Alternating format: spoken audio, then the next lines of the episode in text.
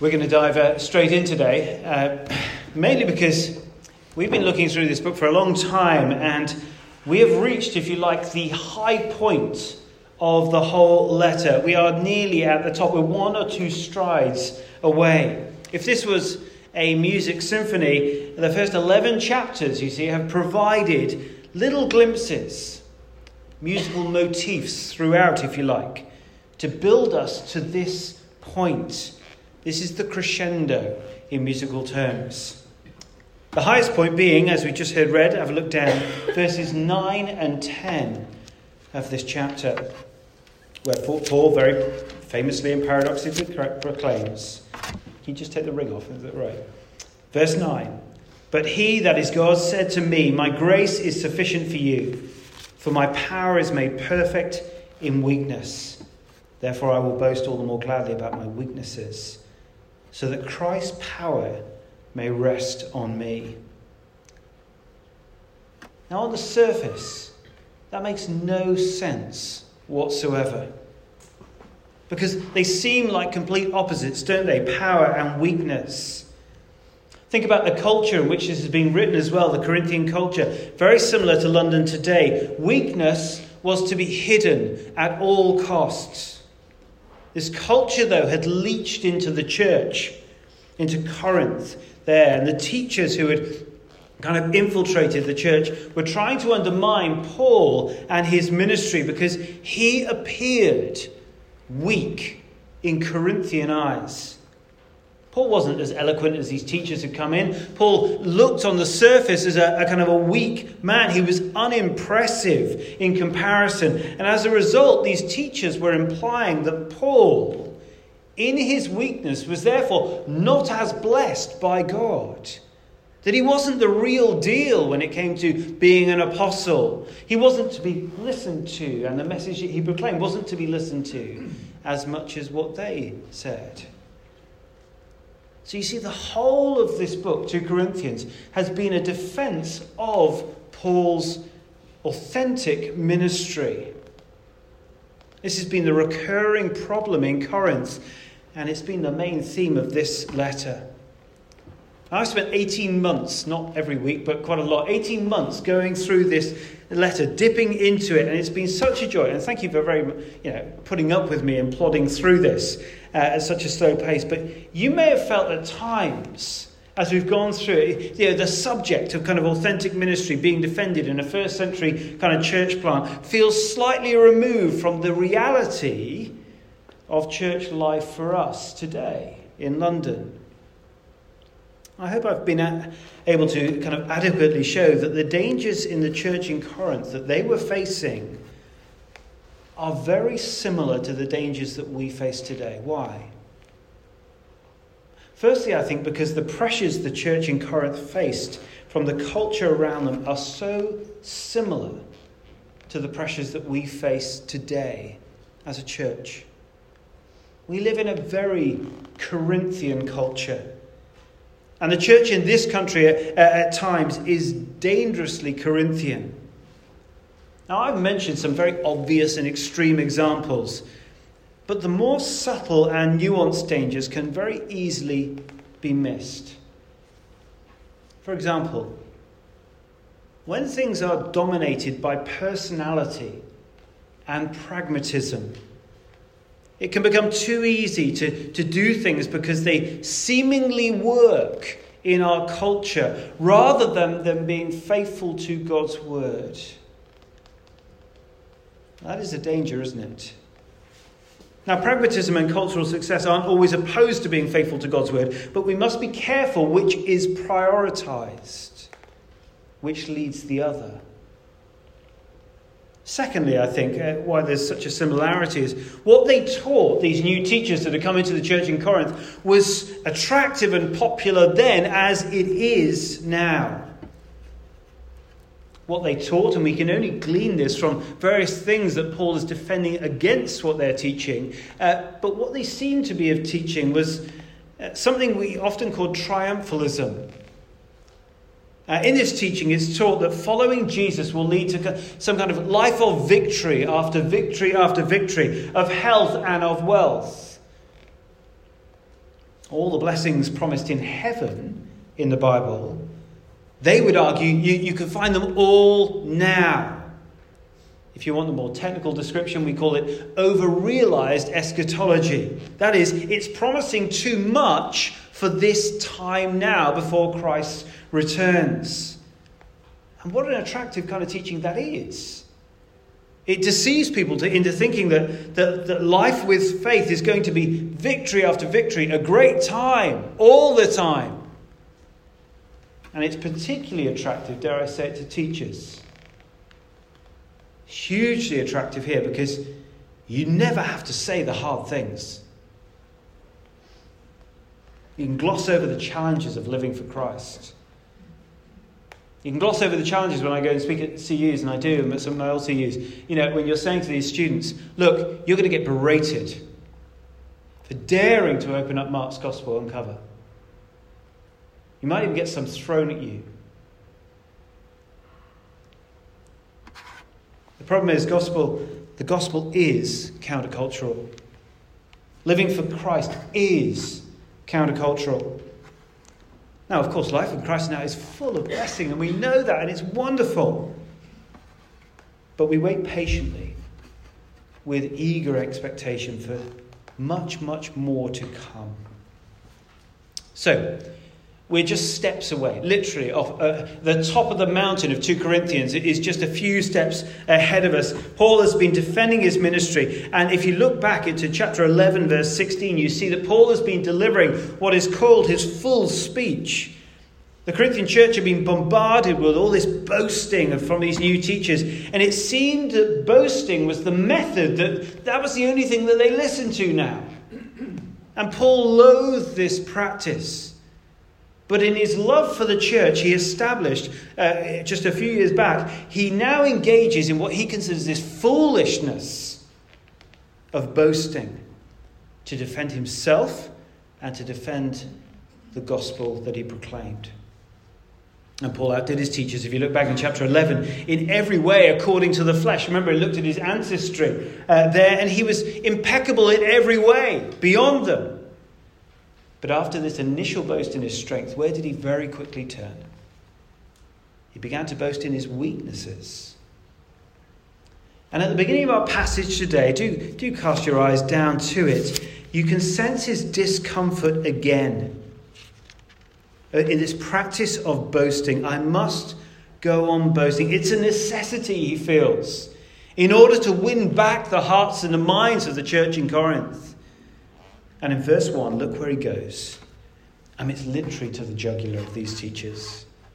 I must go on boasting, although there's nothing to be gained. I will go on to visions and revelations from the Lord, he says. And so that's our first main point today Paul's visions and revelations. Uh, it seems that these teachers in, uh, in Corinth loved more than anything else to speak about these ecstatic dreams and visions. They would say that God has revealed them, himself to them in this extraordinary ways. Our visions and revelations are sometimes seen as God's way of speaking and revealing himself, particularly in the Old Testament. That's the way we might view it, wouldn't we? But that's not the case. In the New Testament, for example, uh, you, you look at, we looked just a couple of weeks ago at Jesus' transfiguration, didn't we? In Mark 9. Uh, a vision there, a revelation. The women who went to see Jesus in the tomb in Luke 24, uh, they reported seeing a vision of an angel. Stephen, just before his death in Acts 7, saw a vision of the Son of Man in glory. Saul, before he became Paul on, the, on Damascus Road, saw a vision of the Lord Jesus Christ. Peter receives visions from God in Acts 10 and Acts 12. John in Revelation 1. Paul, on numerous occasions, received in the latter chapters of Acts again and again and again. And, and in even he claimed to receive the true wisdom of God of the gospel by revelation. How? When? In, sorry, in Galatians 1, verse 12. Look with me, though, at verses 2 and 4, because this is extraordinary because Paul is reserving his strongest defense of him being an apostle for this moment now. But note that he is going to speak in the third person. Notice he says, I know a man. And we know it's him because of what he says about it in verse 7 about his great revelations. So revelations come, visions come. This is a regular thing within this apostolic era within the New Testament. And Paul is reserving, in a sense, his greatest vision, his greatest revelation for this moment in defending his ministry to the Corinthians. Oh, this it may at first seem arrogant. It's not like some celebrities who today speak of themselves in the third person. One of my favourite footballers at the moment is Zlatan Ibrahimovic. He's kind of near his retirement. He's the most arrogant man in the world, and he speaks of himself quite regularly. In, I know a great man called Zlatan, he will say in interviews, um, who scored the most wonderful goal today. You know, uh, it's all a bit of fun, but it's not that arrogance here. Paul is actually trying to deflect attention from himself. He's shown his discomfort in boasting, but now speaks in the third person. Uh, he, has got to go here. The boasting is necessary. But this isn't arrogance. If these detracting teachers claim so much, Paul is about to reveal something that no one has ever come close to. Look at verse 2. No one's even heard about this before. I know a man in Christ who 14 years ago was caught up to the third heaven. Whether it was in the body or out of the body, I do not know. God knows. I know that this man, whether in the body or apart from the body, I do not know, but God knows, was caught up to paradise and heard inexpressible things, things that no one is permitted to tell.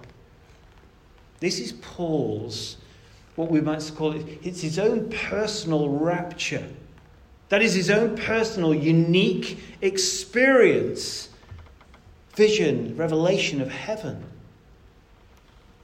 And interestingly, Paul has never spoken about this before. He was taken up to paradise, is the word used. We'll unpick that in a moment. But uh, despite this, in the 14 years of ministry since this moment, he has never talked about this. 14 years ago, think where he was. He's, he's just about to embark on his first missionary journey. He's probably stationed in either Tarsus or Antioch. It's about AD 42. And yet, all this happens to him, this kind of ecstatic rapture to paradise, is kept secret for 14 years until this point. Now, that tells us, I think, something hugely significant. Paul considers this experience, extraordinary though it is, he considers it unimportant for gospel ministry. It was very likely, very, very important for him personally, but not important when preaching the gospel to others. Oh, when preaching, he, he often talked about um, his vision of, of, the Lord Jesus Christ on the road to Damascus again and again and again in his preaching, again in the later chapters of Acts. But why did he not speak here of this before? Well, we'll come to that. Let's dig in, though. Let's see what happened. Verse 2 I know a man in Christ who 14 year ago, years ago was caught up to the third heaven. Now, that third heaven language is a funny one, isn't it? Because uh, in the ancient world, the heavens were understood in kind of three, three kind of areas. This was commonplace in this kind of literature. The first heaven was the atmosphere around us. Yeah, we breathe and so on. The second heaven was stood as the starry heavens, the heavens above, the universe, the, the visible universe that we see. And the third heaven was always understood as the invisible place of God. This was kind of like the, the cosmology of the time. This is about as far as they went. Now, Paul doesn't know whether he's caught up in the body or, or not. God knows, and he's okay to leave it there. Verse 4 then he says, Look, he was caught up to paradise and heard inexpressible things things that no one is permitted to tell. Now, that word paradise, that's, that's interesting that that is here. It only, it only appears two other times in the whole of the New Testament. Once, uh, of course, with the criminal on the cross beside Jesus, he says, Today you will be, be with me in paradise. Luke 24, 23, if you want to read that. Once also in Revelation 2, verse 7, where the faithful those who uh, keep going, if you like, with the Lord are assured of their place in paradise. Paul has been caught up, you see, two phrases, to the third heaven which shows a, a, an understood place, of the dwelling place of God, and into paradise, describing the, more the condition, the experience of being with the very presence of God. And look what Paul heard there, verse 4. Inexpressible things, private things for Paul's encouragement Things he wasn't permitted by God to speak about, but things that would likely keep him going. You remember what we saw just in the previous chapter? Five times he'd received 40 lashes minus one. What was going to keep him going through that? Maybe this. Interesting, many scholars uh, down through the years have said that God didn't permit Paul to speak about this. Why? To protect him. Now, this vision uh, would sustain him personally. He was going to suffer terribly, but this would keep him through those times. But imagine if this happened to you or me. Yeah, if you, if you went into the very presence of God in, in, the, in the third heaven and in paradise, what would you do? Just picture yourself for a moment. You sat here, boom. What would you do when you came back? You'd write a book, probably, wouldn't you? And then you'd go on every chat show sofa that you could possibly find. You'd probably start a church, uh, get a conference going, an international ministry, the Third Heaven Paradise Ministries. Give you a name just to give a start. You'd make an absolute fortune if this happened to you and you could speak about this. You could be known worldwide. You see, Paul would have died with this experience. No one would have known a thing had not these teachers began boasting of their own ecstatic experiences, their dreams and visions of God. And, and Paul here, reluctantly so, with not a smattering of arrogance, is kind of smashing them out of the park because he felt it was necessary. But note how modest, how self effacing he is. And we could have said so much more. We just get a little glimpse. But rather, he continues in the third person. Look down at verse 5 with me. I will boast about a man like that. But then I will not boast about myself, except about my weaknesses. Even if I should choose to boast, I would not be a fool because I would be speaking the truth, but I refrain. So no one will think of more of me than is warranted by what I do or say, or because of these surpassingly great revelations. Paul here reminds the church that neither he or anyone in a teaching position should be judged according to spiritual experiences, visions, revelations. What matters most to Paul? It's how he lives.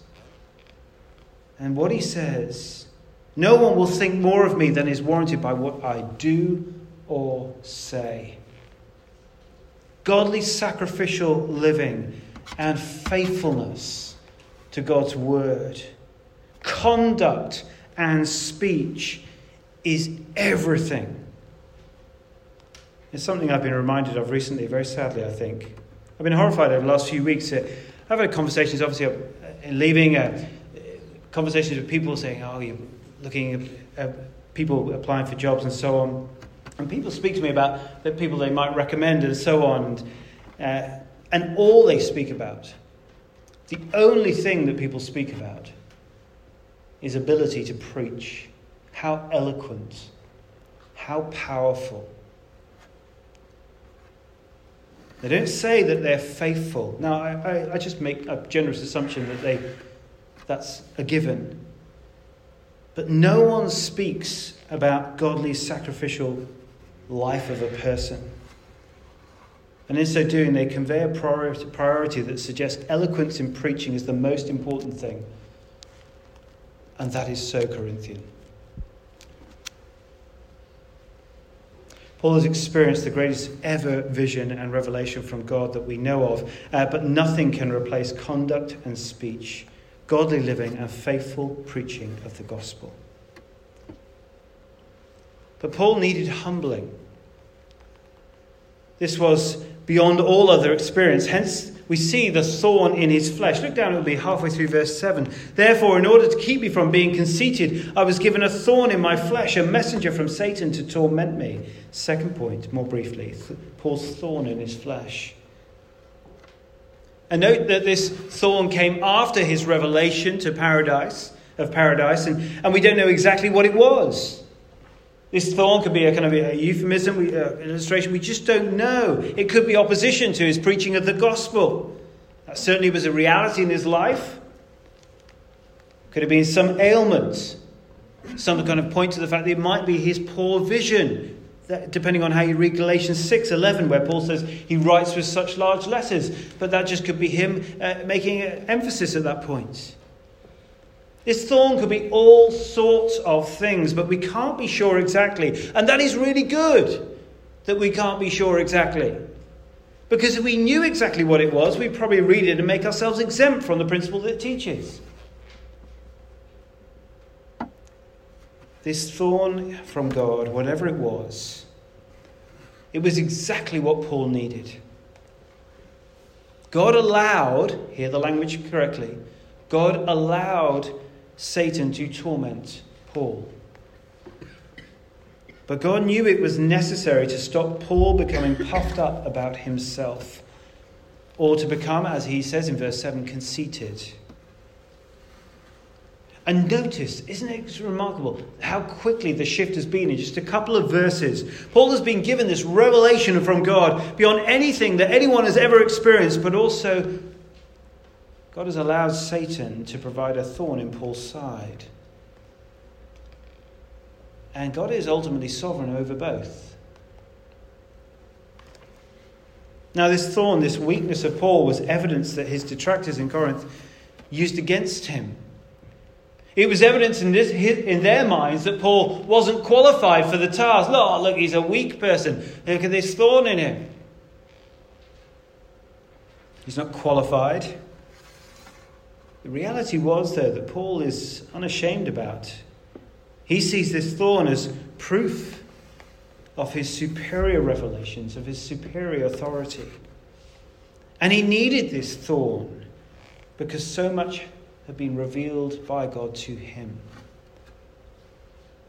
Now, this is such a rebuke, isn't it, to the kind of teaching that, go, that was going around Corinth and is so prevalent today. To those who would consider things like weakness and illness and disability and suffering as absence of God's blessing or a lack of faith in the individual. And that kind of teaching should make your blood boil because it is so dangerous. Paul's thorn was actually evidence of God's blessing, quite the opposite of what was being taught by these teachers in Corinth. But Paul's no masochist here. He's not kind of looking for pain and looking for suffering. They were not to be enjoyed. It wasn't a sign in and of itself of being close to God. Look what he, says in verse 8 Three times I pleaded with the Lord to take it away from me. Paul didn't want this. He didn't want this thorn, this suffering, whatever it was. Three times he pleaded, uh, mirroring, of course, Jesus' pleading with God the Father in the Garden of Gethsemane, Please take this cup from me, as he went to the cross. And there in the garden with Jesus, like here with Paul, the suffering was not taken away. God answers both Jesus and Paul. He answers their prayers by saying no. But the ultimate answer to his prayers is a positive, and it always is with God. And the explanation of that comes in these last two verses, the verses to which the whole letter has been leading to. And the progression to this point began right back in chapter 1. Again, why don't you just flip with me? Go, go, back to chapter 1, verse 8 and 9. Paul shares there the troubles that he's been facing. Look, he, he's despaired of life itself right at the beginning. Chapter 1, verse 8 and 9. In verse 9, they had received the sentence of death. But this happens so that we might not rely on ourselves, but on God who raised the dead. Right at the beginning of the letter, you get him expressing his weakness, but also pointing to what he's going to be relying on. Chapter 2, in telling others the gospel. Chapter 2, verse 14. You see that they would know the aroma of Christ, which is the stench of death and suffering that ultimately leads to life. You see this tension? Then flip, over chapter 4, verse 7 through to 12, that amazing little section there. Paul describes himself as being pressed on every side. Death was at work in him so that life might go out through the preaching of the gospel. Again, that tension. Death leading to life, power and weakness. And then perhaps one of my favourite chapters, uh, including my favourite verse in the Bible, I think, chapter 6, verse 9. He's known yet regarded as unknown, dying, and yet we live on beaten and yet not killed. And here it is sorrowful, yet always rejoicing. This is authentic Christian ministry. This is authentic Christian living. Knowing our weakness, yet in and through that, knowing Jesus' power at work in us. So look with me at these last couple of verses in chapter 12, verses 9 to 10 in our section today. Let me tell you, I think understanding these verses can be probably the most liberating thing for life today. Verse 9 But he said to me, My grace is sufficient for you, for my power is made perfect in weakness. that's our last point Paul's weakness and Christ's power. Power made perfect in weakness. And you have to ask yourself, where have you seen that before? Of course, on the cross. You see, this seems to be the way that God operates. If, if you want to, I could point you through to a, a thousand illustrations in the Old Testament as well. But this seems to be the way that God operates in his saving, redemptive plans. See, the crucifixion, as you look at it, just shouts out weakness, doesn't it? But of course, it leads to the resurrection, which cries out victory, power, strength. The Lord responds to Paul's prayer for his thorn to be taken away, and he responds, How? By not taking the, the suffering away, but strengthening Paul, saying, My grace is sufficient for you, for my power is made perfect in weakness. Whatever was to come of Paul, and we know it was not easy, God's grace was going to enable Paul in and through. And that is God's way. God's power then is displayed for all to see in and through our weakness. And hence, this is Paul's greatest boast, because this is the, the most authentic, authenticating defense of his ministry. Therefore, I will boast all the more gladly, he says, about my weaknesses. Why? So that Christ's power might rest on me. He boasts in his weaknesses, his thorn. Why? So that Christ's power might eh, essentially eh, eh, the language is actually to kind of pitch a tent in me. It's actually the language of the tabernacle here. That, that, that, that, that word that rests on me there. Remember in John 1.14, for example, Jesus tabernacles himself amongst us. It's the same kind of family of words here. It's uniquely used here, only here in the New Testament. And literally, Paul is saying that through his weakness, through his suffering, Jesus is essentially pitching a tent with him in his weakness. And Paul finishes verse 10 That is why, for Christ's sake, I delight in weaknesses, in insults, in hardships, in persecutions, in difficulties. For when I am weak, then I am strong. And the important phrase there, of course, is for Christ's sake. Suffering isn't a virtuous thing, we don't seek it out.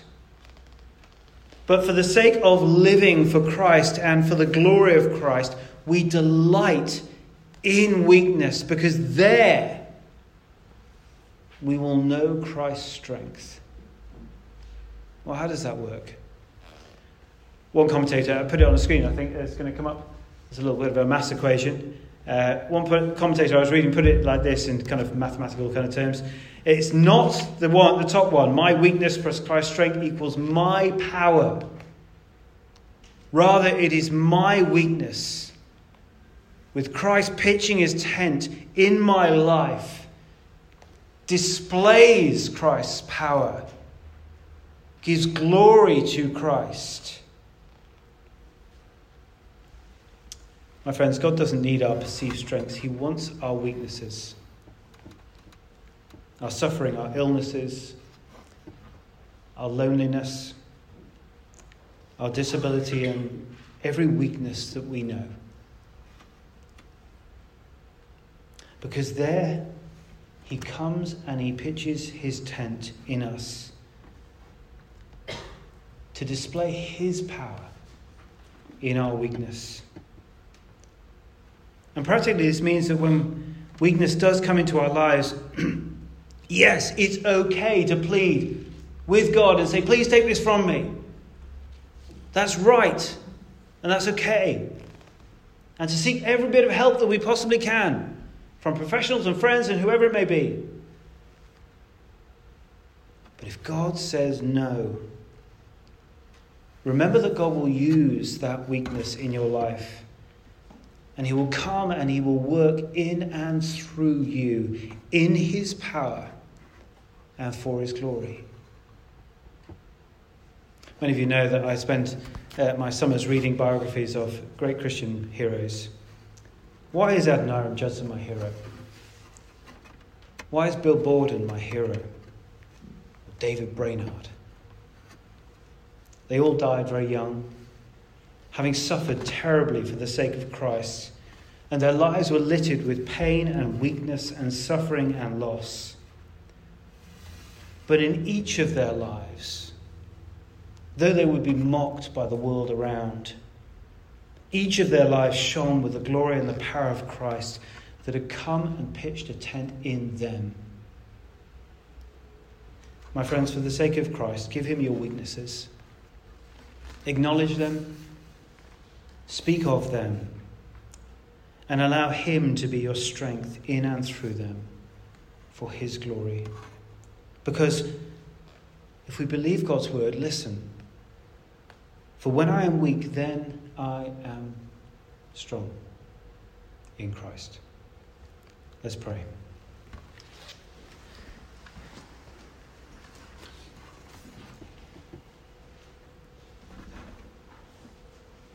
Heavenly Father, particularly thinking of some of those students in the next three weeks in those missions in the universities, very short distances from us now, who they will be trembling in their knees as they think about asking friends to come and hear the good news proclaimed, as they attempt to open up Mark's gospel with friends, Lord, in their weakness, please strengthen them, I pray that though on the, out, on, on the outside they may seem as weak and frail in relation to the world around them,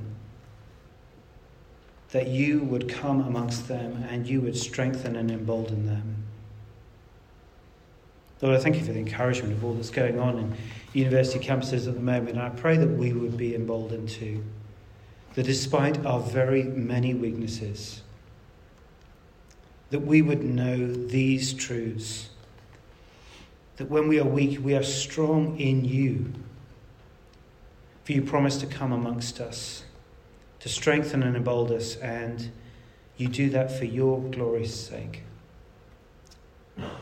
So please work in us, I pray, for your glory alone. Amen. Amen.